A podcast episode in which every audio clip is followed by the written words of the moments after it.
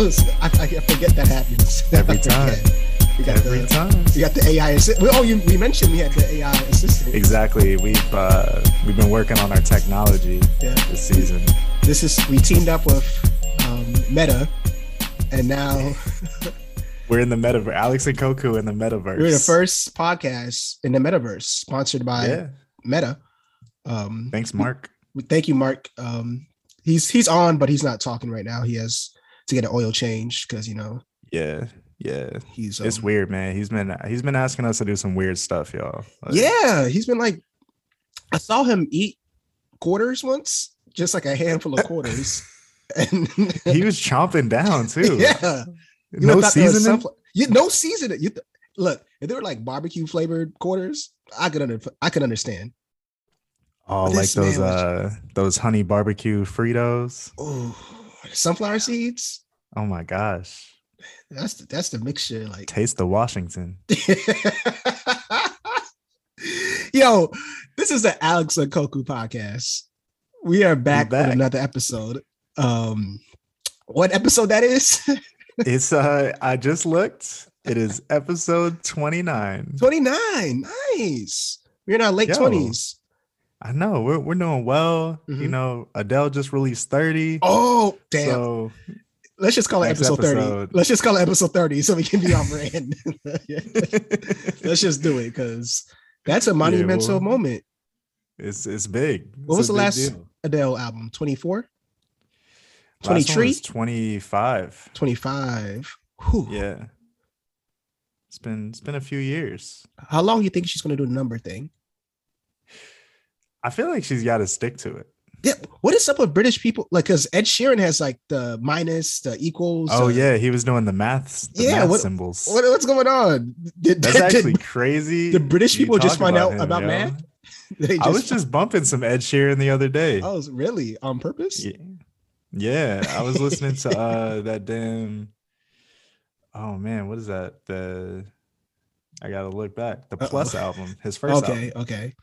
Yeah, yeah, Damn. so good. It's good. What, what was that? What's the the radio hit on that album? Uh, he had A Team on there, but uh, he also had a Lego House. Oh, damn, that's not what I'm thinking. This one has some hits.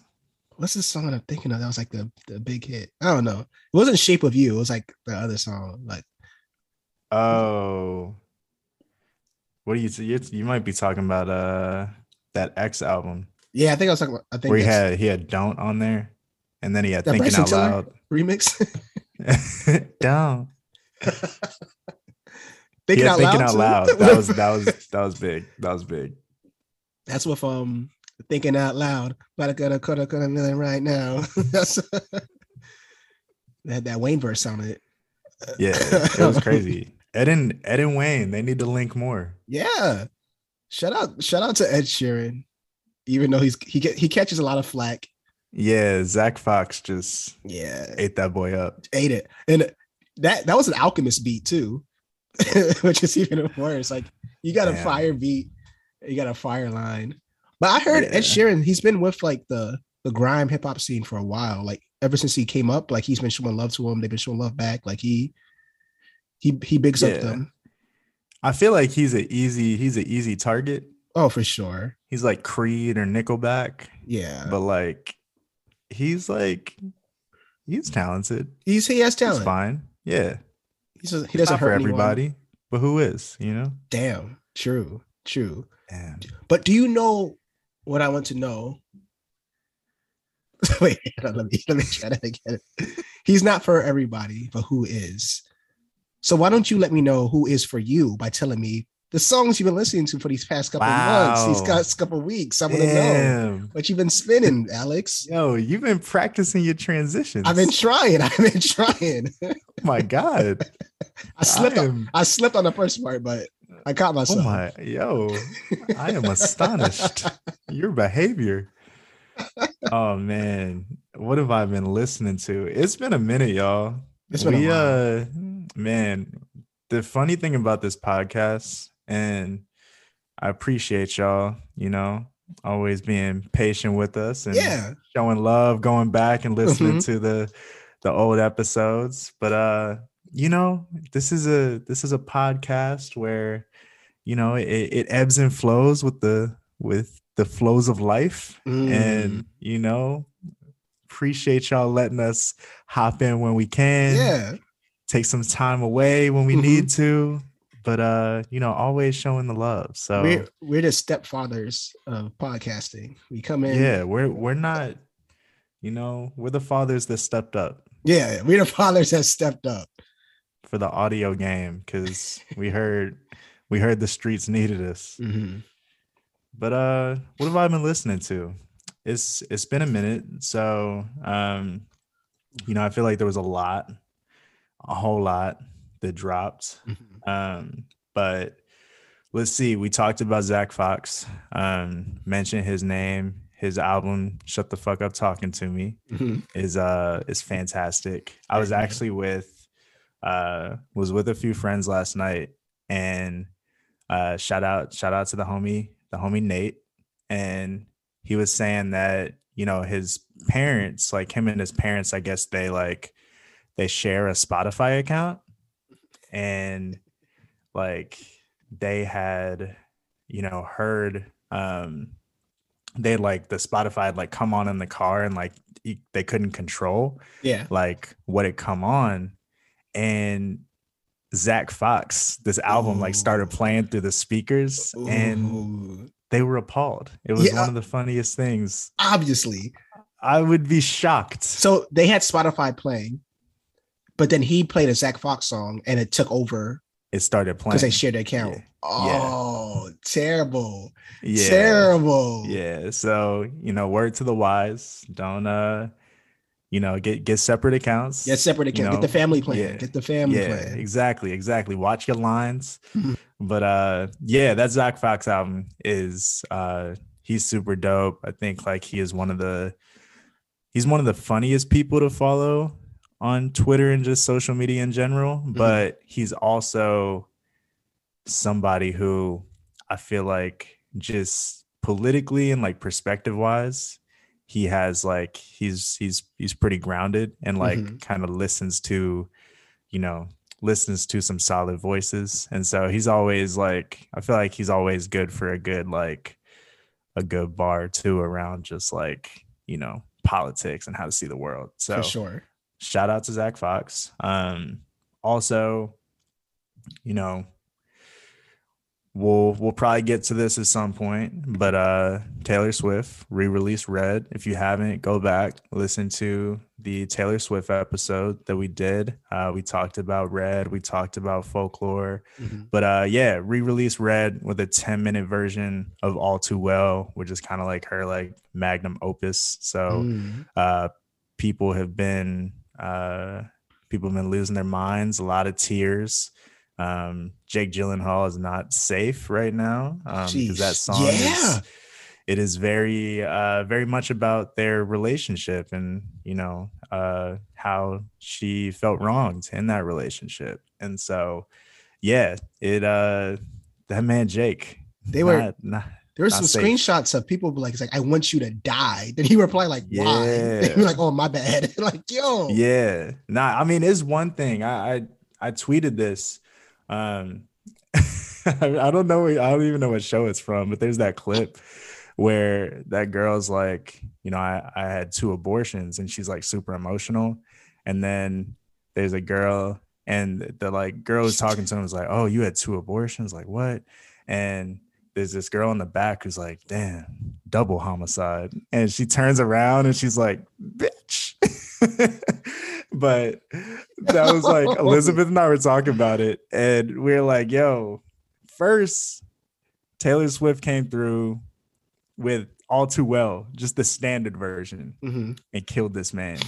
But then then to come back around with a 10 minute version and to kill this man again, just full boot to the throat double is like, yo, that's double homicide. Wait, so this 10 minute version was this recorded in the past or is this recorded now?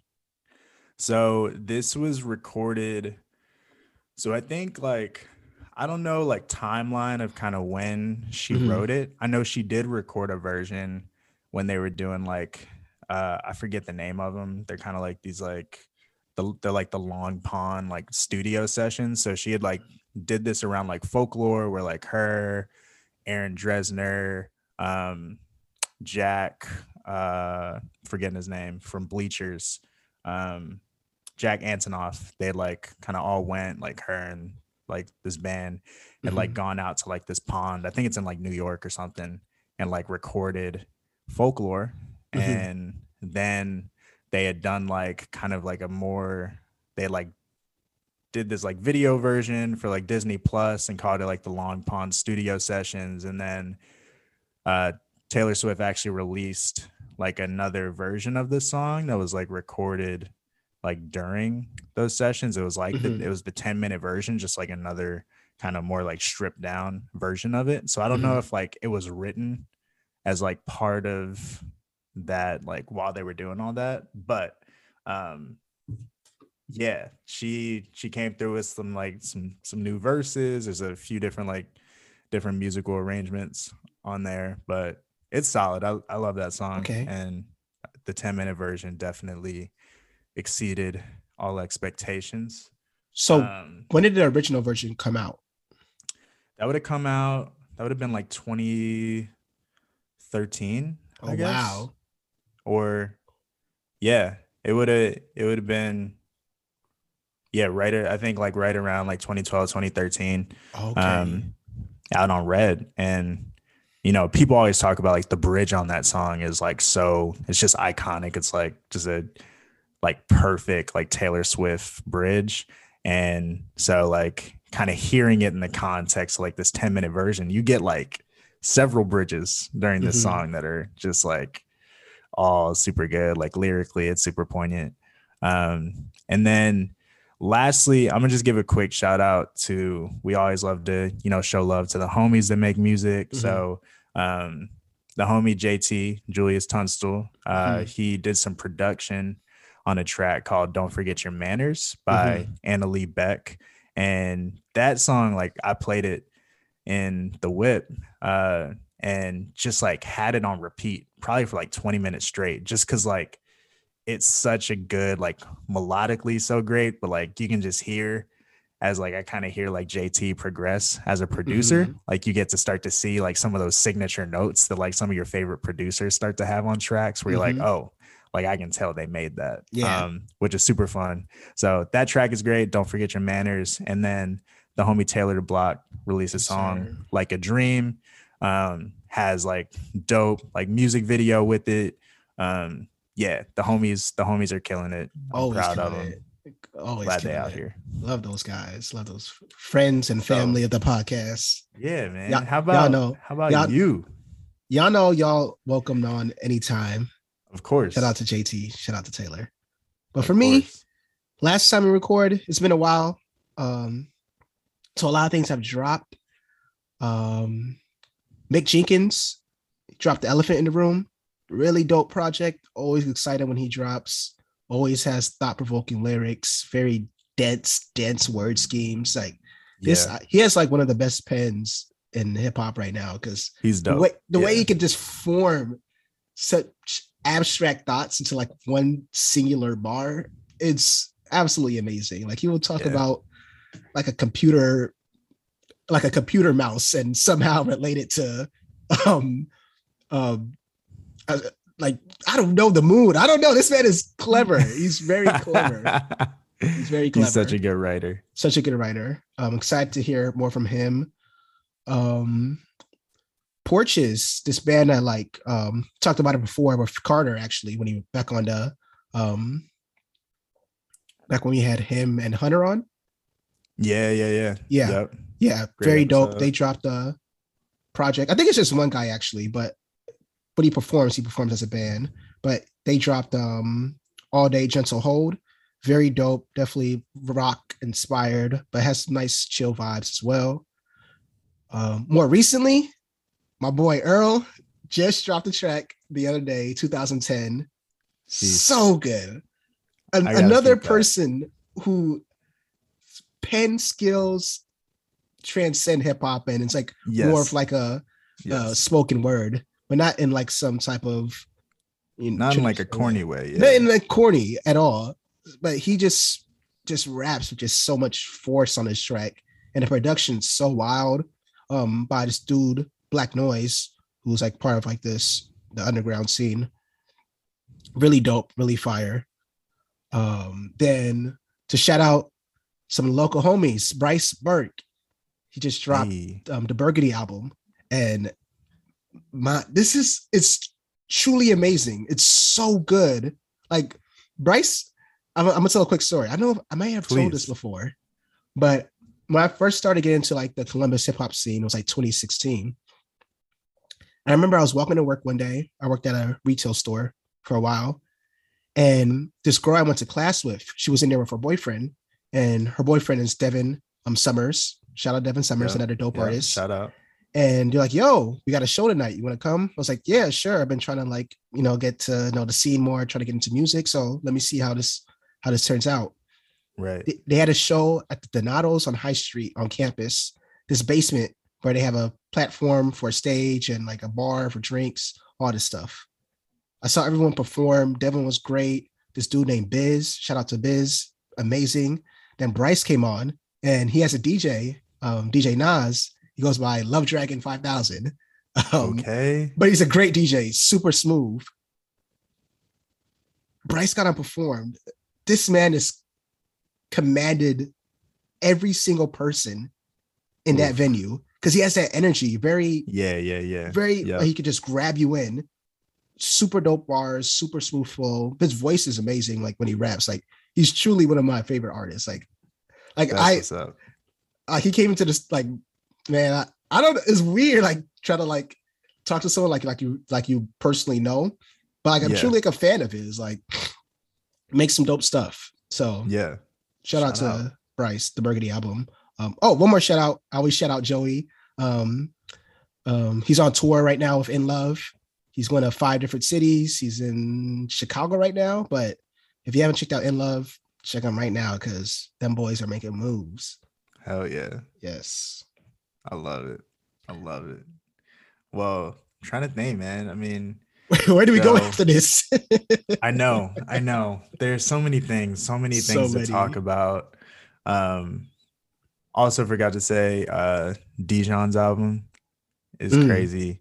Um really solid project. Uh very much like a you know, I, I think could be likened to Frank Ocean esque, but also just like plays with a wide range of different sounds and just different ways that he uses his voice. Um, and so, new Dijon album is really solid, but I think like I know we were we've been texting back and forth about this. I feel like all week, uh-huh. but we got a Kanye West Drink Champs interview.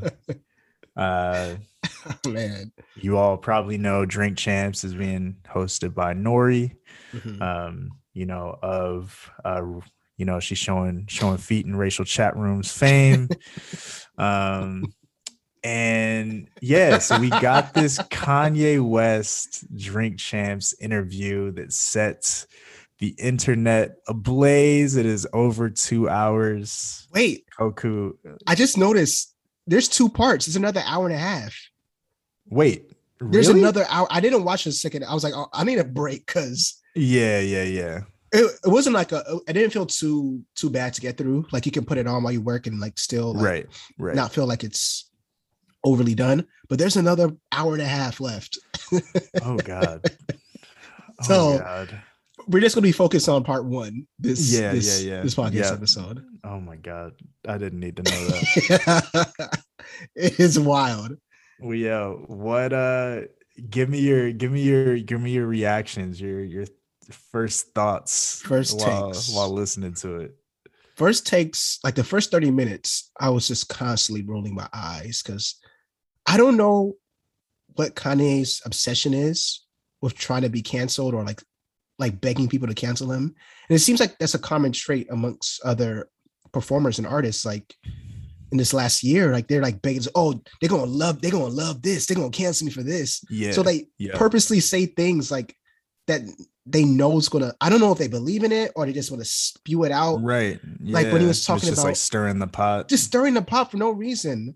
I think he mentioned about something that made me really sick, like when he was talking about the Me Too movement, and he was like, yeah. "Oh, there's there's women out there who are really getting pulled, pulled in the corners and pulled in alleyways and stuff. Like, like you're gonna say that's not Me Too? Like, just saying, like trying to equate Yeah. like, maybe false, some, like- this just false equivalence. false equivalence. I was like, come on, Kanye. Like, yeah. like both of these are terrible, terrible acts, and you Right. can't like put these together. Like, they're terrible in their own way. Like. Right. that that really made me like put a put a sour taste in my mouth when I first started. Yeah. Then he goes throughout the interview, and I think some notable moments, of course, is when he talks about Big Sean being the worst thing he's ever done. Oh Um, God. Nori constantly showing Kanye love for everything he says, like it was so- Everything. like it was some mind blowing oh my God. concept. Um, He was like, "Yo, we got we got to keep the interview going. We got to keep the interview going." But I, I know you're saying some genius stuff right now, so so hey, I'm gonna just let you keep talking.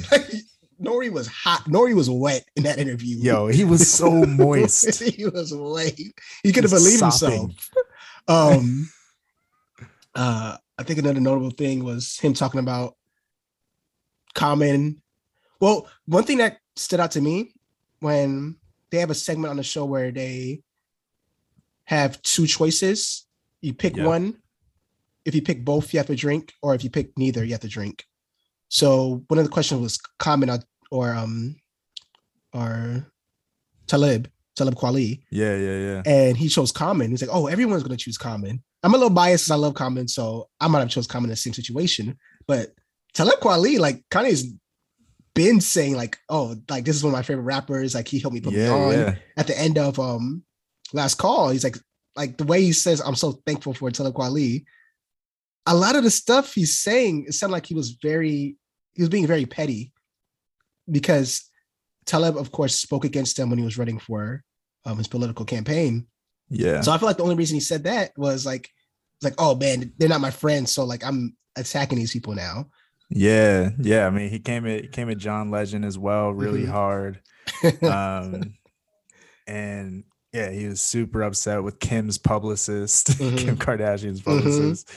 Um, yeah, it was like, and and granted, like Talib Kweli's had like some really oh yeah, rough moments over the past year, specifically in the direction of black women. Yeah. And uh none of which is okay. Yeah, no, no But- positive. Yeah, no, it was, but it was it was very much like I think at one point he had said something about like not liking the way that Talib Kweli rapped. yeah, I was like, that's so that's so interesting. Yeah. Just like I mean, it- he said like he never really liked how he like rap, right? Yeah. It's just like I don't yeah, the whole interview was honestly just uh like it felt like a mind fuck a lot of it. Because it was like I don't really know that you Kanye know what you're saying. Yeah, like it felt very a lot of which a lot of a lot of the stuff with him feels reactionary. Mhm. um and you know it Koku to your point like a lot of it feels very much like i'm just gonna say like a lot of like Kanye was trying to frame up a lot of things in this sense of like I hate like subtweets and I hate people like Mhm. not fully saying like what they mean and whatnot. But I think like what he actually ends up doing is kind of just like saying stuff for the reaction yeah, of it and to actually like make more of this like moment out of it than you know truly like a lot of what he's saying actually truly aligning with like actions that he's taken over the years Mhm. um and that was like it was just kanye is such a complicated figure i think specifically for us who have been like fans of his music over the years and like uh you know and who kanye has like shaped a lot of the ways that we view music. Like even in that game where like Kanye was choosing like one artist over the other, a lot of the artists that he selected were because like they were the artists that like shaped the way that Mhm. like he grew up with music. So like that's a it's a it's a normal thing.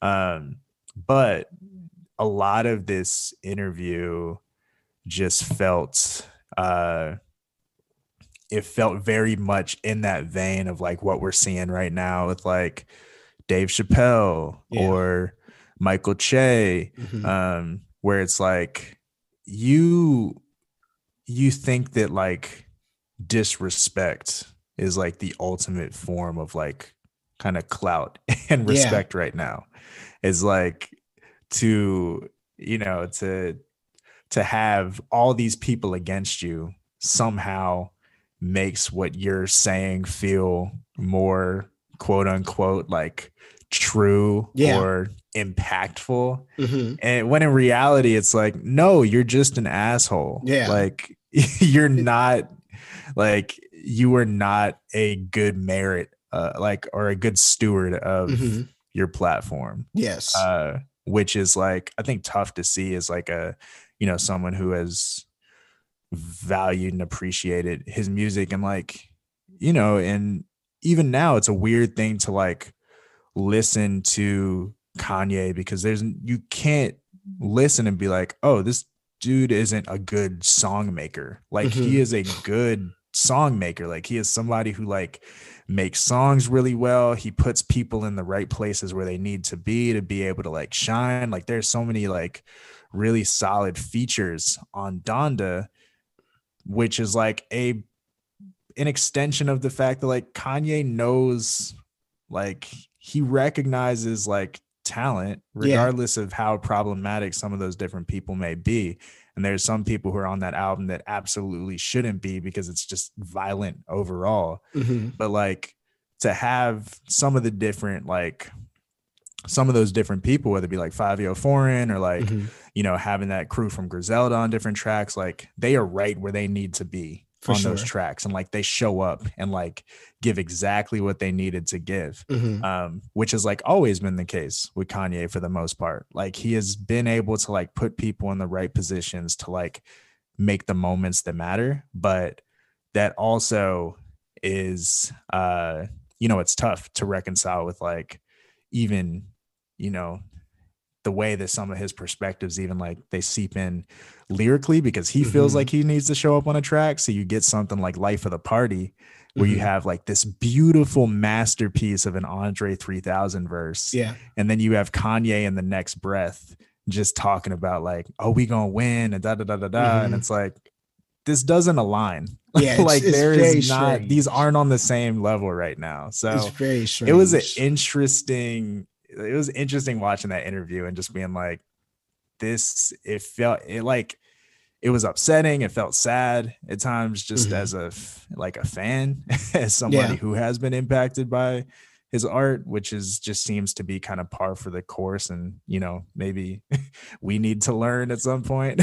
Yeah. Like, but like, it's like ah, it's tough. it's tough. Sometimes like like do I do I jump ship now? Do I do I just listen to his music? But like you said, a lot of that stuff seeps into his music, which it always has. Like I think part of the draw is like you get so much from his personal life and his music and vice versa.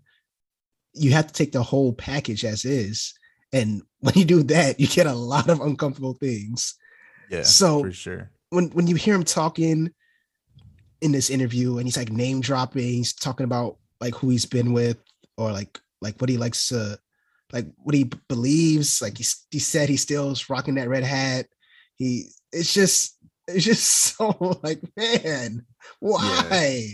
And I feel like the I don't know if we talked about it on the podcast before, but I've heard the critique of Kanye, and I I I definitely agree with it.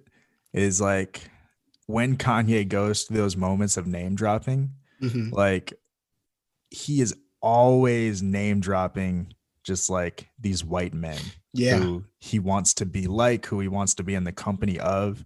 And that's been such a like trajectory of his career has been like, I want to be in the rooms and in the spaces and peers with these like quote unquote iconic like white men, whether Mhm. it be like Steve Jobs, Walt Disney, Mhm. Elon Musk. He drops uh homeboy from Amazon on there Mhm. a few times. Um and Countless it's like different he- like Yeah. huge clothing labels and yeah, exactly. these- And he's like, yo, the I want y'all to know, like, these are my peers. These Yeah. are my peers. And it's like, okay. Yeah. Also, like, your peers suck. yeah, Like, your your peers are like capitalist, like violent people. So, Mhm. like, okay, like those can be your peers, but also like the world has shifted in the ways that like, you know, some of us have come to understand who those like quote unquote peers are. Mhm. um and so it's just like it isn't it is a really like just weird thing to like witness and observe. And honestly it's like at the end of the day like i don't know that man. Like Yeah. he doesn't know Yeah, us. like it, it's it's no shade off my back but it's like it is a as somebody who has like listened to kanye's music for a while has like kind of felt like sort of witnessed different like evolutions of him as an artist this is a really like weird one to swallow. Yeah. The the and i you've said this before that when rappers reach a certain point of notoriety they start to talk and rap about wealth and capitalism and yeah kanye is definitely at the point like just multiple times in an interview where he mentioned he's a billionaire and how he has more money than some of his peers. he said he wanted to be like a trillionaire Yeah, I'm like- like that yeah also the fact he said he's he doesn't have a home like I, Yes. who was I I think I was talking to might have been Michaela about this shout out to Michaela Yeah, I feel like it was when we when we were hanging out. When we were hanging out. it. Yeah, but um like there's no way and I, I like the idea where he says oh we shouldn't have homes we should be able to like you know share ideas and products and and yeah. like Being living in situations. like community where we Yeah. like, yes, very communal but you're Kanye West they're not giving you these things for free out of the goodness of their heart they're giving it to you for free because you're goddamn Kanye West you're a celebrity You're a and like celebrity. they they benefit from you They- having absolutely you walk into a hotel of course they're going to give you a room if I walk into a hotel they're giving me a kick yeah. in the What am. I gonna do for them? My post ain't gonna do all that shit. Like, I can post on Instagram, but ain't, no, ain't nobody gonna see it. right? It's like, come on, man. Like, yeah, that whole thing was so it was so bizarre. I was so like, weird. you and it's like even the whole like him talking about like this kind of this circular way of living and he kind of talked about like uh sort of like the the jewish idea of like i think it's like kibbutz Mhm. um and was like you know even in that like he's talking about this but it's also like yeah you may want that but also like you want to be the head of it like Yeah. you want to be like the one who is worshipped still Mhm. in that like context so it's like yeah everybody else is like struggling and sharing shit under you but like you still want to be the one who has like everything at the top Exactly. which is like that kind of defeats the purpose bro Like a lot of his points, like yeah, like I like the communal aspect of that. I like sharing. I love like um, trade for a trade. I love like com- that co- communal aspect. But like like you said, you want to be the top of it. You want to be the king. You want to be yeah you want to be the boss. it's just like, it's like co-opting mhm, these like anti-capitalist ideas for like Yeah. capitalist gain which is not what you like to see. He also mentioned, which I think we're gonna kind of transition to, that he wants to rap over um that Drake beat, the TSU, LSU. Uh, yeah tsu yeah yeah In my mind, I was like, of course, of all beats, he would have do yeah the with joint with R, the, uh, the R. Kelly. the joint with the R the joint with the R Kelly sample of course like of all things, I was like, why? I was like, of course. I was, I was like, please, please don't mention R. Kelly. I was like, I pray to God, don't. I pray. I'm sure he was close bro it's probably in that part too. It's probably, yeah yeah yeah but we we he mentioned that, and then he posted a, a Instagram video of yeah him requesting to perform with Drake at a I'm not sure what venue, but somewhere. Then a couple days later, we see Drake and Kanye together. Yeah, we get the iconic photo of Drake in the middle. We got Kanye to the side of him, and then we also have Man. Uncle Trigger Don, Man. J. Prince with the the the corded headphone, just the one headphone, the earbud, just like in his ear, just giving major old head like black barbershop vibes. Incredible. With the finger guns pointed at the camera. Yes, and we get the we got the video Mhm. of Kanye and Drake just yelling ah. Which is I'm not gonna lie, I got I got giddy. I got I was like, oh Yeah. Here's the here's the question. Here's the question, I guess. Uh do we feel like the beef was real? oh I, I feel like the beef was real. I've maybe not the beef between them, Yeah. but the beef between King King Push and Drake. I don't know if that'll ever be resolved.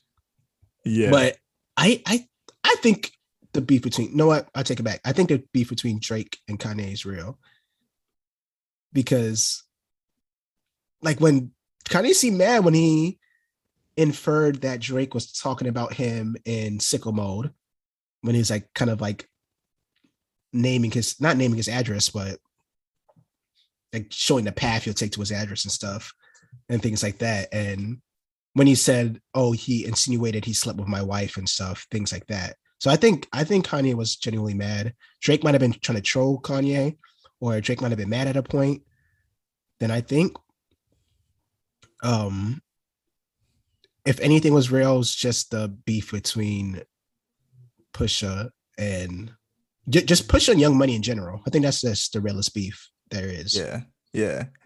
I so I've probably talked about it on the podcast before. Uh I'm a big reality TV watcher. Mhm. um huge into the real housewives a lot of the different series there and the thing that i kept likening likening it to in my mind was a fight on real housewives Mhm. because it's like you have these like a lot of times like these two like extraordinarily wealthy people Yep. uh, in the context of the housewives it is usually like one of the castmates of the show they'll you know maybe a dinner party or something they'll get in this huge fight yelling talking about how like each one has kind of personally slighted each other Mhm. and then literally at the end of the dinner they're hugging and they're like oh like we always get at each other but like we will always love one another da da da da da like this will always be my my girl and i'm like that is literally this is it. drake and kanye This is it's it. like and even i think kanye even alludes to it at some level during like the drink champs interview where he's like yeah like drake is drake is always gonna be like one of those guys you Mhm. know like he is somebody who is just like immensely talented at this point in their careers like who else is on kind of their level Mhm. in a sense um and so it's like a lot of the fight just felt like rich people shit Yeah. like it was like yeah we're fighting about like whose pool is bigger and like Yeah. directions to my house in calabasas and da da da da da and like who is talking shit about Chicks my rich wife and like about to end my you know Mhm. taking food out of my kids' mouths and whatever. And it's like at the end of this, like this is all like everything that you're talking about is just premised in like fake shit. like it's like none of this is real. True. Like it may be very real and valid to you, but like none of this is real life for any of us. Mhm. So it's like even the thought of like the beef, you know, like there was no way it was ever gonna come to a point of like Biggie and Tupac levels. For sure. Which like on that in that context, like yeah, it did like impact kind of like yeah. everyday people in the sense that like they're out in public when Mhm. like shit is happening between like Biggie and Tupac that is like impacting, you know, like lethally impacting their lives. It's like none of us are hanging out in Calabasas where Kanye and Drake are. We don't like we can't get back to their houses or whatever. We're not gonna get through the gate. So I don't know. A lot of it, like I think, like you're you're spot on. Like, Mhm. yeah, it's a probably a valid fight to them. Yeah. but also it's like it's gonna be a lot easier for you to like hug and kiss up at the end of the night than like For sure. For sure. than you're putting it on to be. Um, and speaking of this, I just just saw this. I think it's just announced about 30 minutes ago. They're going to do that Larry Hoover concert, the benefit concert in Los Okay. Angeles, December 9th. Performance by Okay. Ye and Drake. Huh? Um, so that should be should be That'll interesting. interesting. Yeah. That'll be interesting. We also uh we had the um I gotta look, hold up. We got what is it? We got the take care anniversary. Ooh, 10 years. Um, yeah. We had Oh. 10 years. 10 I think it was 10 years. yeah. right? Oh my god, it's 10 years. Yeah. No, Yeah. it can't be 10 years. Let me check. I'm a, I'm a fact check us. Fact check. Yeah, 10 years since Drake dropped Take Care. Man, Uh, take care. Yo, you know what made me mad? this is a, a quick a quick side note. That album dropped. I was in algebra two, and you know the the title song "Take Care" with um Rihanna. Yep, yep. Um, at the end of it, there's like like these tribal drums that come in and like a lot of Yeah. chanting. Yep. Oh, uh, uh, uh, Yes. uh, yep. This I remember I was sitting in class and this dude named Kylo was playing it. He takes out his headphones, looks back at me, and said, "Hey, yo, Coco, what did they say in this track?" Uh, I was, the audacity. do y'all? I was like, so uh, I was. That's that's where my Drake hate started. but, but um, that song um I found out a little bit ago.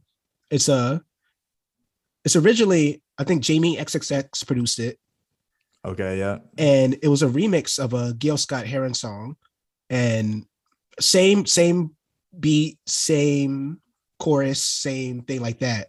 But they just kind of redid it and made it their own, and like they definitely did it justice because like Yeah. Gil Scott Heron, That's he's like a- one of the top tiers of music and poetry, and Yeah. they they definitely for sure gave it gave it its due. Yeah.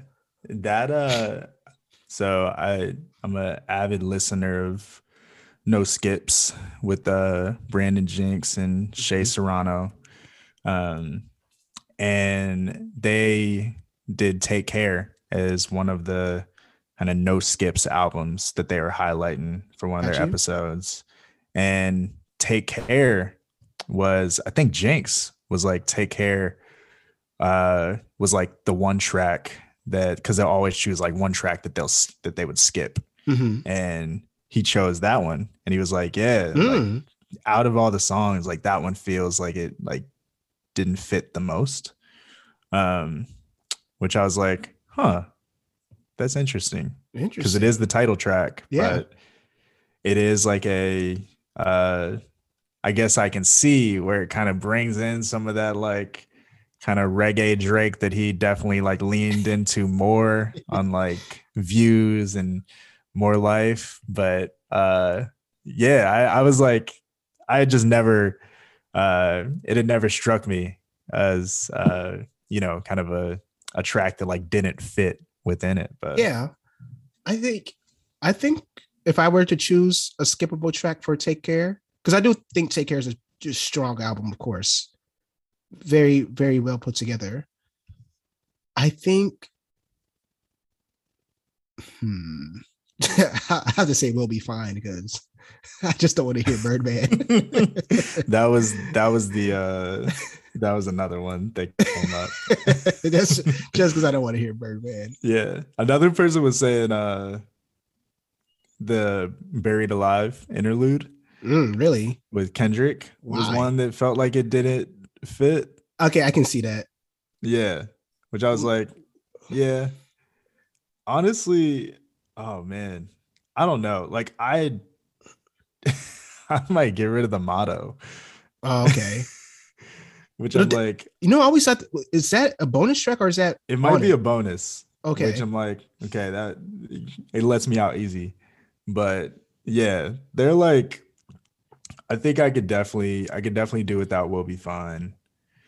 Um, and but I do think like the um there was this question going around. I think like Genius had tweeted it Mhm. um like probably about a month or so ago and they were talking about like you know what's the best like three track run on an album or like what's your favorite three track run on an album Mhm. and i had like posted a instagram story about and about it and like people were kind of sharing their answers but the three track run on take care of lord knows cameras slash good ones go interlude and doing it wrong Mhm. is phenomenal like lord Mhm. knows is That's i think one of the strong like that song is that's top tier. yeah Drake. like that that song is incredible it is also like i can't remember the order of the albums if like Mm-hmm. take care came out before my beautiful dark twisted fantasy or if it was the other way around but like it is on par i would say with like devil in a new dress in terms of like rick ross coming on a track and just like being perfectly where he needs to be Rick Ross is perfectly where he needs to be, yes. But I don't I don't think it's a hard devil in a new dress. Devil in I, a new dress. I'm, Devil- come hey, on now. hey. hey, I'm just saying, Devil in a New Dress. Yo, Rick Ross I- has one of the most amazing words I've ever heard in my life on that verse. the funny thing is they were talking about it on they were talking about it on No Skips because they had done a episode on my beautiful dark twisted fantasy. Uh-huh. And they were saying that Rick Ross had said about his verse on uh Monster. his verse on Devil in a New Dress. He was like, Oh yeah, like I think that was one of my best verses of the year or like that year. One of my best verses of that year. That is probably arguably the best the Rick I- Ross verse of all time. yeah, but But I'm like, bro. But it's definitely- just- it's definitely a oh, this kind of if you mind me circling back. yeah. Lord knows it's produced by Just Blaze. Mhm. And in a Drink Champs interview, Kanye Uh-huh. said Just Blaze like copied his own style on um Yeah. the Blueprint 2. Because I think they both had a hand on producing it. Yeah. And that's insane. Because Yeah. Blueprint 2, it's a sampled based album. So you're gonna follow the criteria. You're gonna follow the Right. assignment. Like Right. you're gonna you're gonna sample, sample And. Kanye may have like helped create the assignment. But Yeah. it's like that is the assignment. he did it. And Just Blaze is amazing. Like his he Yeah. plays a lot of his drums on his um tracks are like him playing um acoustic drums and like Yeah. layering it over. So like this like he knows what he's doing. It's not like he's just trying to copy you. Just like Yeah. Just Blaze is an amazing he's one of my top producers. So Yeah. like when he said Nah, that too, he- that kind of like, was like Kanye, Kanye's butt hurt. he obviously he's butthurt, but Yeah. you're right. Definitely Ross, Drake, and Just Blaze on that. Um, Lord knows Oh my They're bo- god. they're all- just performing at their height of their game. I just looked up. I just had, I had to look up the lyrics and the way Rick Ross starts that verse. Fell in love with the pen. I fell in love with the pen, started fucking the ink. The hustles and aren't. I painted what I would think. Still Mhm. allergic to broke prescription straight to the paper. Destined for greatness, but got a place in Jamaica. Jamaica? Bro, He he he's he, he can craft. Luxury so well. Yes. Oh I- my I'm not god. even Drake when he says um um I pull in all skeletons out the closet like Halloween decorations. Like he has like those Uh-huh. like hits of like ooh, Yes. like Yes. ooh, like Yes. he's really like he's he's giving some bars. He's getting off his Yeah. bars. And I mean, sure. like, I feel like Drake is one of the strongest, like, he's one of the he's one of the best people just about like his flow at the beginning of a verse. Mhm, Like he just starts verses so well. mhm. Like that. It's your worst nightmare. It's my first night here, and this girl right here who knows what she knows. Like the cadence. pause. but after that, I know we talked about this uh, before. Drake is it gets a, it gets a little dicey, bro. him just going through her her phone Yeah. while she's in the bathroom, Yeah, he was on his, like- his jealous his jealous partner. going through her DMs. Yeah. Drake, come Yeah. on. That's You're the Drake. thing though. It's like you get it all with Drake. You get it You all. get- you get it all. You get some lyrical just like acrobats, and then you get just like some sus ass line that you're I'm like, hiding under your- why'd you say that? hiding under your bed. Please don't jump on it. Like, oh my god. um, Oh, it's so good. Yeah. yeah, it's good out. stuff. Good stuff. take care. Um oh man, there was something else I was gonna I was gonna talk to you about. I can't Well, I gotta remember. Oh, I don't. you got something? Go ahead. No, mine's gonna be sad. Oh no. Well, it's I was- I It's related, but it's sad. So you go first. okay. I was just gonna another album that came out uh Mhm. recently was the Silk Sonic. Oh my god! Why didn't I? Have you have you listened? Yes, and boy, my sheets were wet when I finished it. I I was ovulating through the whole album. Versace on the floor. Oh my Oh, god. Versace straight on the freaking Hanes boxers on the floor. Oh my god. Uh, Just the drip. Oh, so amazing. Oh, it was really, it was a great album. Anderson Paak, Yeah. Bruno Mars, two artists. Like it's truly like, what's the saying? Like they're great on their own, but together they're better. I don't know. The the Yeah. thing, like, just like they're amazing on their own. Yeah. But you put these two acts together, which you don't think they'll mix, but like when you kind of like think about it, like, well, yeah, they have kind of the same yeah. intersecting tones and Yeah. maybe And not a lot of like I feel like there are I don't know, at least in our sort of era Mhm. of music, we've seen a few different like we've seen some really great side projects. Oh, Obviously, like the best one probably being Watch the Throne, being like the Mhm. most iconic. I remember like we had uh distant relatives with Nas and was it Damian Marley? Mm. Um, and then you get like a project like this with Anderson Paak and Bruno Mars, where it's like those just like you said, like those two mixings of like these artists that you're like, okay, I can kind of see how this would work, but I'm not really sure Mhm. what it's going to look like until I actually hear Yes. that first track. But when that when Leave the Door Open first dropped, I think it blew almost everyone away of how Yeah. Yeah. how magnetic it was. It drew Uh-huh. you in. It was such a good Uh-huh. song. Then single after single of like Skate and um Smoke It Out the Window. Like these tracks are just like, oh my god. And when the full album came on, man, that's it's it's some good shit. Yeah, it's it's fire. I am curious. Um, how do we think they'll like bounce back or like kind of come off of this? Like, because I've been thinking about it with like Bruno and Mm-hmm. Anderson, obviously at like very different places in their For sure. career and also just different places like in terms of the music that they tend to make um or at least have made previously Mhm. and so i wonder like what's the legacy for them in regards to this particular project like i don't know predictions around like how do we think it'll impact them as individual artists the type of music they may go on to make from this like Mhm.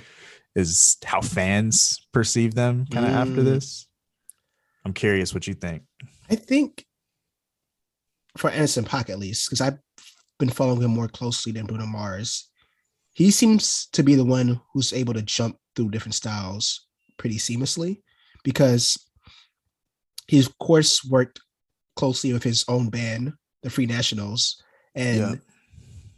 I would say they have a similar sound to Silk Sonic. While Six, Silk Sonic followed more of the route of being plucked out straight from the 70s and Right. thrown now, I feel like the Free Nationals kind of just incorporate the 70s sounds into more like modern pieces of work. So you have that. Then you have him with Knxwledge when they form NxWorries, which is purely Yeah. sampled bass and purely this lo-fi, very, very bass heavy, very staticky sound. Then you got Yeah. Silk Sonic, which is like I said, plucked from, straight from the 70s. So Yeah. he's been shown to maneuver around pretty seamlessly. And yeah, Yeah. I feel like there have been some notes of this like throughout his career. For sure. Like I think that's why it didn't feel like so jarring. exactly. Like for either of them. Exactly. like, there are definitely those notes. Bruno too, because of course with 24 karat gold, um, Yeah.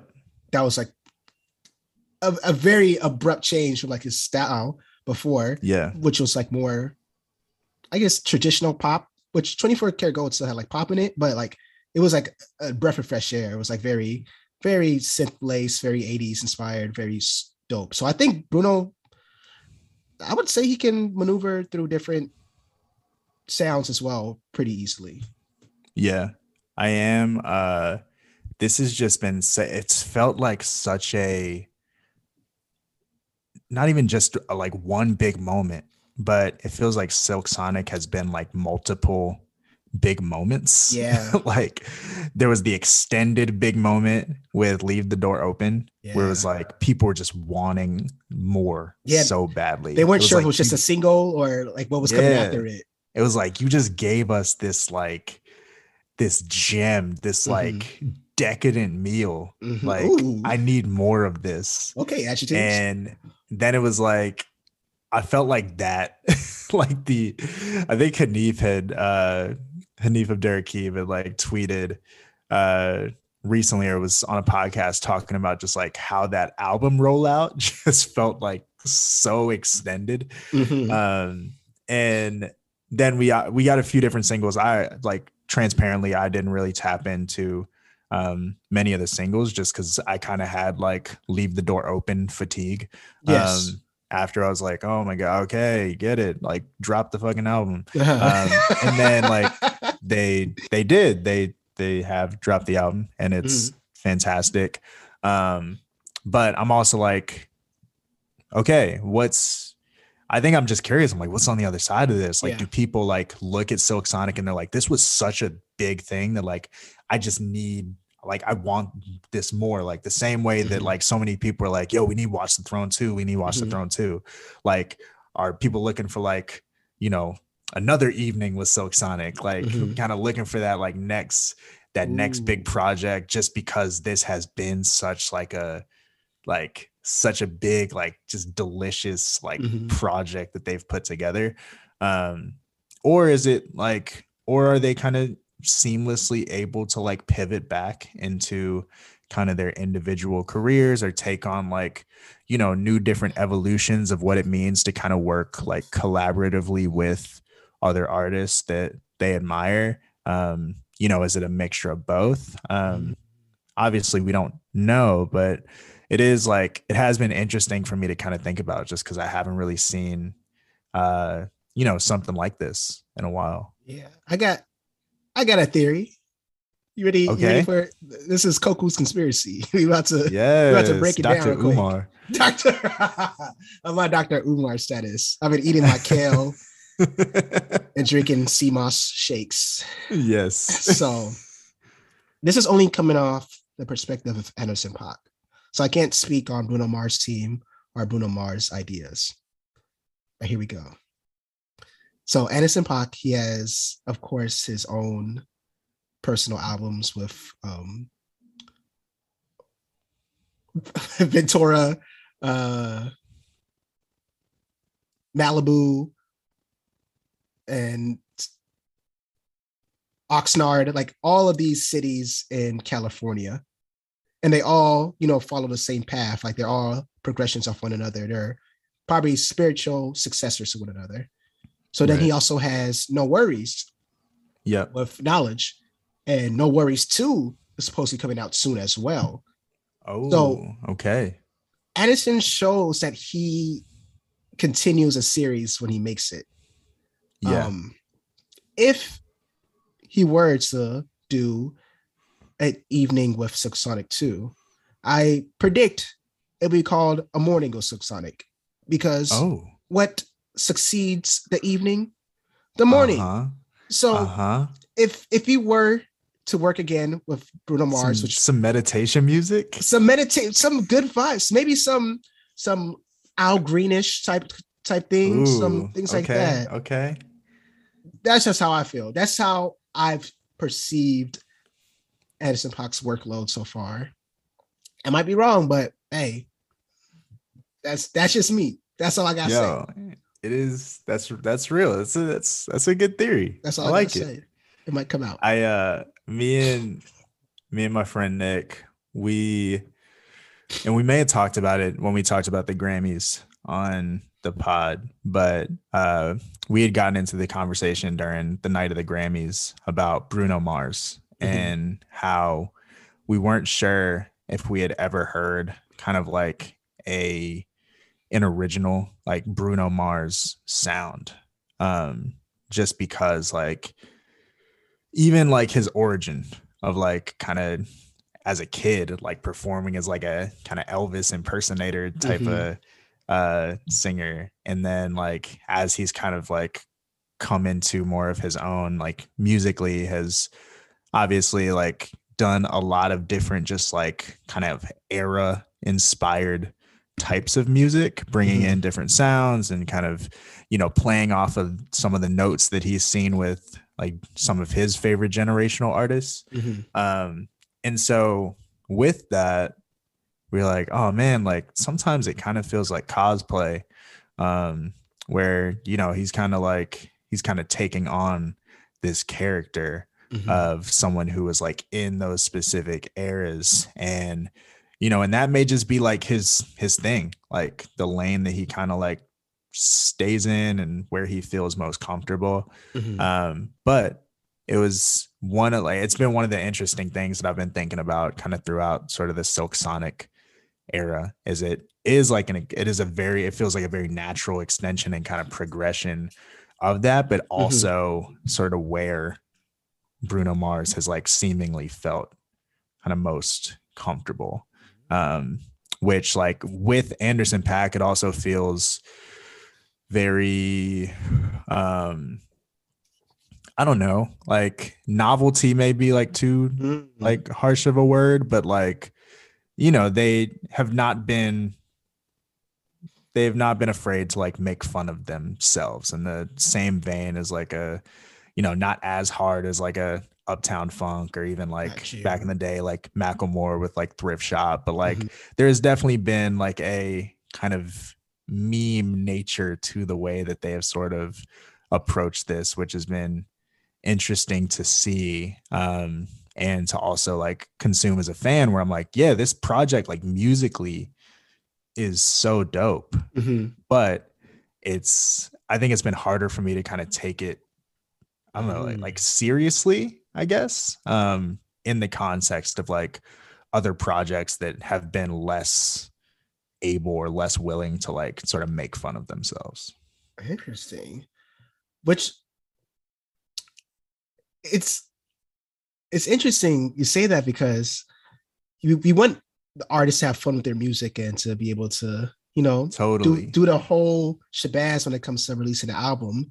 So do you think just because of fact they're not like, oh, this is album of the year, this is the best voices you ever hear, that's why you kind of like a little drawn back, like, oh, this is just a, a passing fad. Like this is yeah i i i think probably it's so what you're saying is you don't want artists to have fun and they just you just want you just want them to make music for you and and slave in the studio for hours. i know, I joking.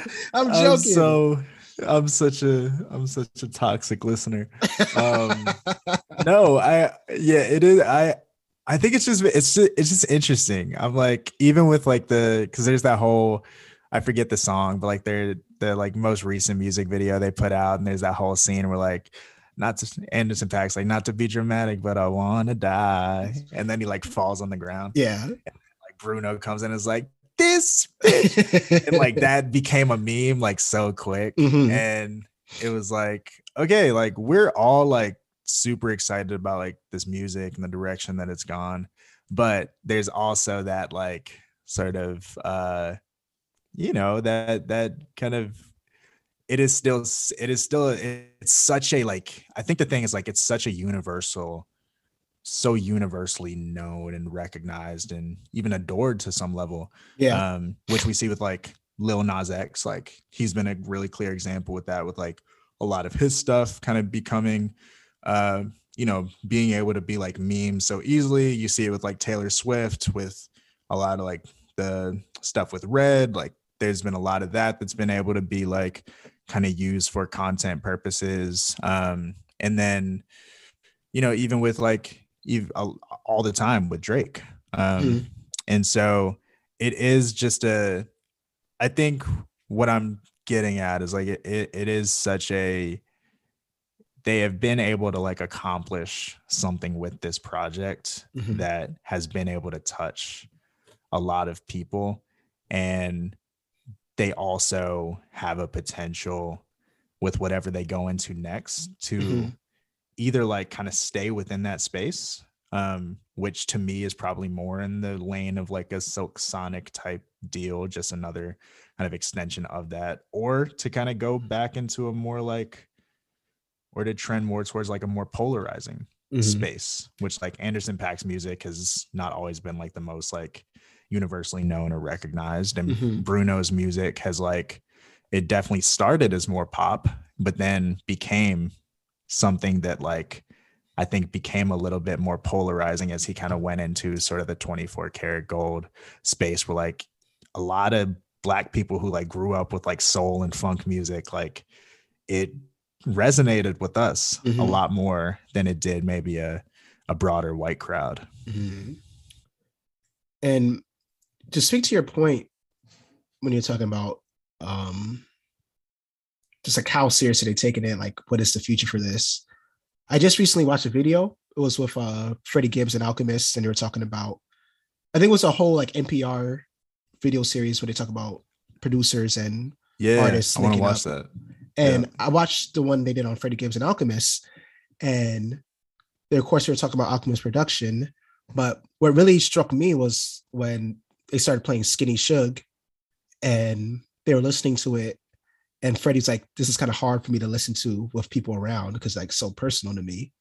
And like hear him say that, I was like, oh wait, I should go back and listen to it. Cause if that's personal to him, then like it must be like really deep. So I understand, I understand what you're saying. Like the way an artist acts during their rollout or like what they put out, their perception, definitely makes you feel like like what what it comes after this. I I, I see what you mean now. I see. Yeah, yeah. I, I can understand. It's like it's like yo, I want to uh like musically like yes, of course, like it is a it is an album that like I will hold probably as one of like the best albums of this year. Mm-hmm. Um but to also I think I like caveat it with like I think because it feels like it could be just a one-off like fad or phase or something like that. Mm-hmm. Uh I'm also like, damn, we may not get to like kind of I don't know, like grow with them as like a group together yeah. in the same way that you would with like I don't know, like they're just some of the more like iconic sort of collaborations that we've seen through the years. I think with like Kanye and Jay on Watch the Throne, it was like we know we're going to see them together in some other capacity beyond this. Mm-hmm. Like they will make music together mm-hmm. again and like and it's also just like I would imagine it's probably a lot easier to like form a you know to have this rap track where you can like be able to drop different artists and different spots on the song and like you know you the the aspect of like dropping a fire verse on like a rap track Yeah. is a lot different than like having to like infuse like another artist and like how they're harmonizing and their Mhm. melodies within the context of you know uh more of a harmonic song and so i'm like yeah will we you know will we get to see anderson paak and bruno together beyond this in what capacity does that happen does it happen in the context of silk sonic if not what does it look like for them to collaborate beyond it Mhm. i don't know I guess I mean that's part of it. We, we probably won't know. yeah But but Hey. i'm excited i'm excited to see you For mentioned sure. Lil you mentioned Lil Nas X earlier. Um, did you see that Maury thing he did? I haven't watched it. I saw the I saw the previews for it. I saw the previews as well. It's like this man. I don't know how far he's looking into the future. I don't get how he yes, like and how he just gets people to like sign on to these things. I know from a space of like, oh, well, this will be like great brand awareness for us. Mhm. Like I get that piece of it, but it's like you're like to do a Maury like episode kind of like content piece is It's- like It's so interesting because like nobody Yeah. really check. People in our generation aren't checking for Maury, but the fact that he can pop up on it and all of us swarm to it yes. is wild. You would think he would do something more in tune with us because Maury's been running since like the early '90s. Yeah. He he, is real like he has this like really just Uh. dope ability of being able to like find these like random like one-off things that like are still cultural like they're relevant to us from like a nostalgic sense Yeah. but like aren't always the main thing that like our mind For sure. goes to but then he like brings back this memory and it's like oh shit like yeah like i remember being home like watching maury and being like Yeah. yo this is crazy You got It's like- you're home from school, you fake being sick, Yeah. you watching. yeah you're like yo why are they fighting that's crazy um but i'm like that's such a that is such a specific skill set and i know like a lot of it is him but also like he has this team around him who's Mhm. helping to like generate these moments too but like that is such a uh like just such a unique way of being able to like approach marketing and like Mhm. you know like just what are those memories that are like so deep seated that like to bring them back wouldn't feel like pandering yeah. but actually feels like oh this is something that like we all remember and want to be a part of again Mhm. Yeah, genius guy, genius guy. Um, I was gonna mention this. I don't know. Well, I mean, it's still in the context of hip hop, the the Astroworld situation.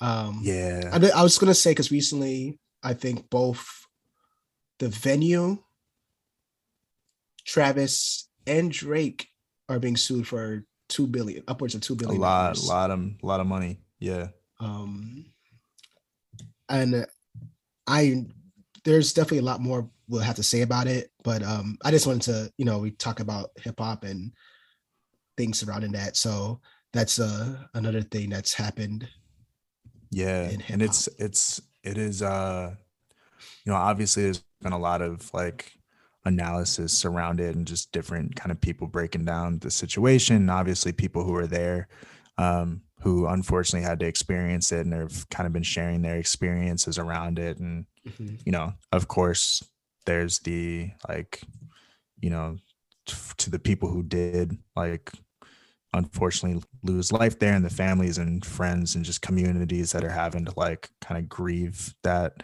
um you know like our hearts go out and it's that's definitely um you know really it's really difficult. And i think too just like in regards to um i don't know i think just one of the things that i think keeps coming to mind for me just in regards to that situation is you know un- unfortunately it is one of those things that um you know while not I think it's definitely like came as a surprise just to see kind of like death on that scale. It has definitely mm-hmm. happened in music in a music capacity, like concert capacity before, mm-hmm. um, you know, in in different ways, but also like not to be kind of like kind of like dismissive about it or whatever, but it's like the it does feel like kind of a natural consequence mm-hmm. of capitalism and like when that is the kind of the the main holding tank for uh, you know, for an experience like this and all the things that come with that from, you know, well, we want to make sure that we're able to make the most profit from this experience. So what are the things that we have to that we're going to be willing to invest more in, and what are the things that we're going to be willing to cut corners with mm-hmm. um, in order to make sure that this can be as profitable as possible. And, you know, you take that into consideration with all the different other aspects that come with capitalism from a, you know, how like a celebrity worship kind of context and how kind of celebrities are deified within our current system. And then also, um, you know, just just the overall like aspect of what it means to like put on a show for people. Mm-hmm. Um, you know, that is going to continue to entice others to show up and spend their money and buy merch and all this stuff. Um, like, I think all that to say, like, there obviously isn't just like one place where blame can be placed, but ultimately, like, there is, I think it, it, is very indicative of kind of the current environment that we're in and like mm-hmm. the harm that can be caused when a lot of these things are sort of played out um, in a really shoddy way. For sure. Definitely. Um, but like you said, and also I think, and I mean, in the context, like kind of heartbreaking recent news, um, Young Dolph, oh, um, oh, yeah. shout out, um, you know, shout out to, to him, his family, unfortunately, um, kind of his his passing um, i know it's been tough on uh, a lot of people who you know were were fans of his listened to him were mm-hmm. you know knew kind of who he was obviously his friends family kind of more direct community um, being severely impacted by that but um, yeah just another just unfortunate case mm-hmm. um, you know and it's it's tough to see a mm-hmm. lot of just kind of younger artists who still have a lot more life to live yeah. um, go. And like to bring it full circle, um, I do like how in the main point of N.O.R.E.'s podcast was to give people their flowers while they're still here. And when Young Dolph passed, just to see how much, how many artists came out, even though they may not be in the same respective lane as Young Dolph, still show them love and post pictures like, oh man, this guy like like he was in the studio with me, like always show love. This guy had so much talent.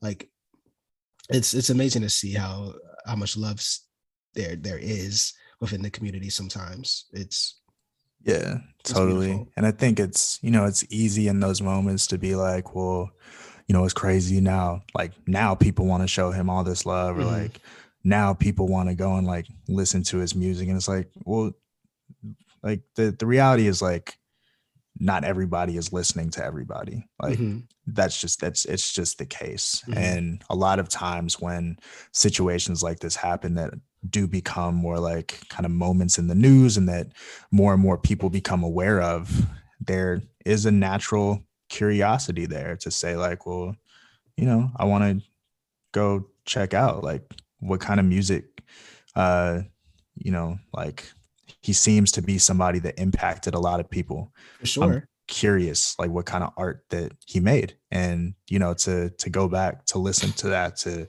um you know want to share in celebrating and honoring uh this individual mm-hmm. and so um you know I, I i think with that like it is it just all in all was like really uh i'm always really touched um by you know, unfortunately, when situations like this do happen, um, how people kind of go about honoring their lives and, um, you know, continuing to extend their legacies. For sure.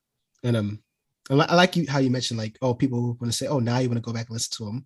It also it also brings awareness because um I wasn't a big Young Dolph listener, but you know that song he has like if you ain't talking money, I don't want to talk. I didn't know that was him. Yeah.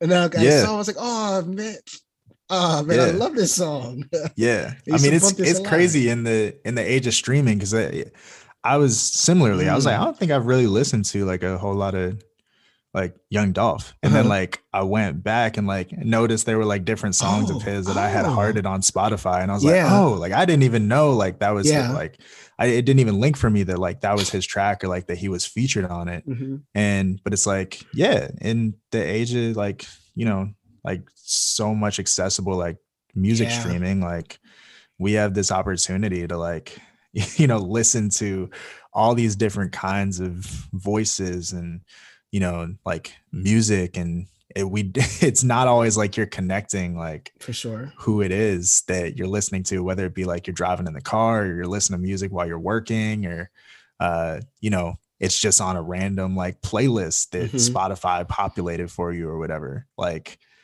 it's it's just interesting that you know as music has evolved um so has like kind of not always having like this kind of big name or like artist name that you're like attaching with that music in regards mm. to like how you enjoy it. For sure. Ah. Alex, Damn. I think this has been a good episode.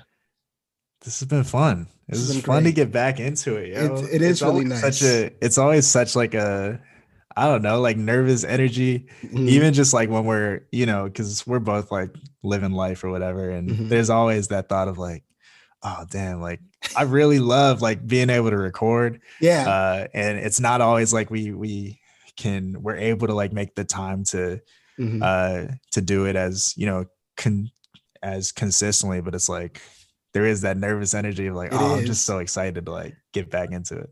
I think, I think for me, I was like, for some reason, I always think like, what if we don't have anything to talk about? Like, even though we could talk for hours, just the two of us, without right. any um audio setup. But for some reason, every time, like, it's like, oh, I don't know what to talk about. Like, what if we, it just it's just so weird, but hey, we always we always grab onto something. We can talk. I'm, I'm pretty sure we can talk about our favorite Starburst flavors for hours.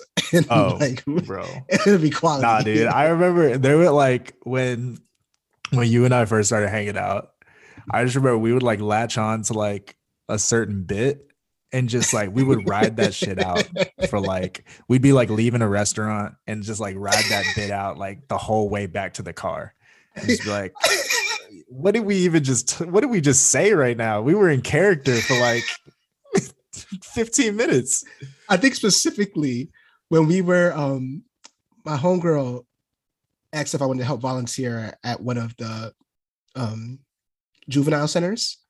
Yeah, yeah. Um, and I brought Alex along with me. This is like probably like the second or third time we hung out. But I was like, you know what? Gotta, gotta, gotta, gotta connect more. Let's see, let's see how Alex is. The funny, it's just like every five minutes something funny would happen. Yes. But specifically, they brought the kids out, and this 12 year old kid goes up to one of the other volunteers there who's probably our age. So he was like 22, 23 at the time. And a 12 year kid goes, Yo, my son, have you been? and gives this guy a hug. And me and Alex look at him and he can tell he's looking kind of embarrassed. He's like, ah, ah, ah. and so you're like, yo, that's your, you his son? that's your, yeah, that's your how father? Does, how does that, you gotta explain, bro. There's a lot of, there's a time discrepancy here. But through the whole thing, I was like, hey, yo, your dad, I think he wants you. Like, through that whole volunteering experience. You know what, man? Y'all, y'all, y'all, do look alike. yeah, I mean, like, it's like so. Like, oh do you God. borrow his shoes or does he borrow your shoes? Like, just things like yes. that. And that, latch that same to. trip, that same trip, I had waited. I had procrastinated on submitting my taxes, and so I like brought the packet with me, and was like, "Yo." Like Koku on the way back, if we can just stop at like uh, you know, a post office or like mm-hmm. a FedEx or UPS or whatever, and just so I can like ship these off. And we ended up like randomly stumbling. It was also like a Saturday, so it was like mm-hmm. post offices like will close early, mm-hmm. and we ended up we were able to get to like this like random like FedEx like mail center in this like shopping center, and we like we get there and there was just this like army of geese, a gaggle of geese. Gaggle of Is just is just parked in front of the door of this UPS. posted up. We're like, yo, are we gonna have to fight these geese right now? Posted up in Like, front of the door, around the up. entrances. Yeah, they. I mean, they had like they were they were wearing their their their colors. They had their gang colors on. Like they I were throwing up signs. I was I was terrified. That's the bro. That was the the roughest neighborhood I ever been in. Man, Yeah, it's tough. It's stuff out here. Yo, Yeah, be prepared. we I think always we always find something to talk about. Yo. we always find something. That's the thing. And we love talking about it. And we love sharing it with you guys. That's that's that's something we've come to enjoy. So the, thank you the for- story. thank you for joining us on episode 29. We're moving out of our 20s and we're about to enter our Yeah, early 30s. I I know there were a few uh you know a few people we had posted on our stories like what should we talk about next and there were some great ideas that came through um I know there was one about like just the the different breakup and like divorce episodes that have come out so we definitely want to get that episode on the book so be on the lookout and then there was Mhm. another one around like movie soundtracks um Ooh, uh, yeah. that we definitely gotta get into we definitely want to want to touch on so keep like keep letting us know Uh-huh. what y'all want to hear uh if you all have any different you know suggestions or ideas definitely let us know um but yeah yo appreciate y'all always just rocking with us and letting us talk your ear off Can I talk about the difference between the suggestions you get and I get? so I posted the same, I proposed the same question. My brother, all he said was music.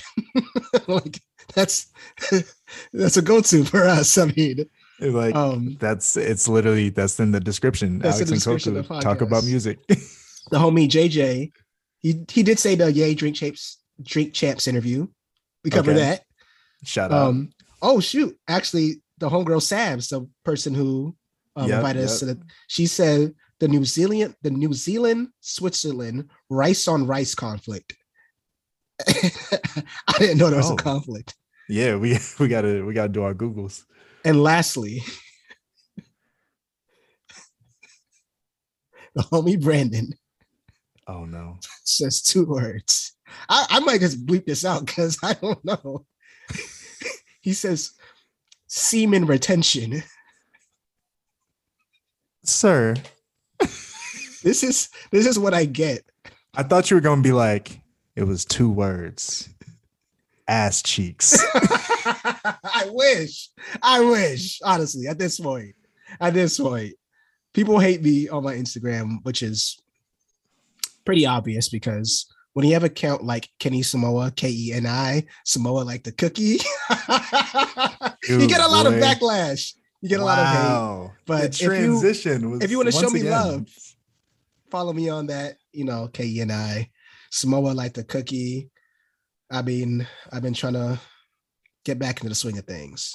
Yes, sir. yeah damn wow i my transition will not be as seamless but uh you know you can uh you can check me out at lewis alex 10 it's the number 10 put your, Your tens, tens up, up. Put your tens up. um yeah um i think i'm that on pretty much all the social medias so uh yeah say what's up i've been i always love twitter twitter's so fun so if anyone else is active on there definitely definitely hit me up but yeah. You know what? I'm bringing back Clubhouse. Fuck it. We club. we back on Clubhouse, baby. yo we're about to we're about to single-handedly resurrect clubhouse Clubhouse from the ashes. We back. So if y'all are if y'all have been used to listening to us on Spotify or wherever, sorry, you got to download Clubhouse again because that's send the you an invite. place where the podcast is going. is it still invite only? I don't know. Who knows? Uh, you, if you need an invite, hit us up. We'll find one for you. we'll find something. Clubhouse is it. We had here, baby. Peace. All right. Peace, y'all.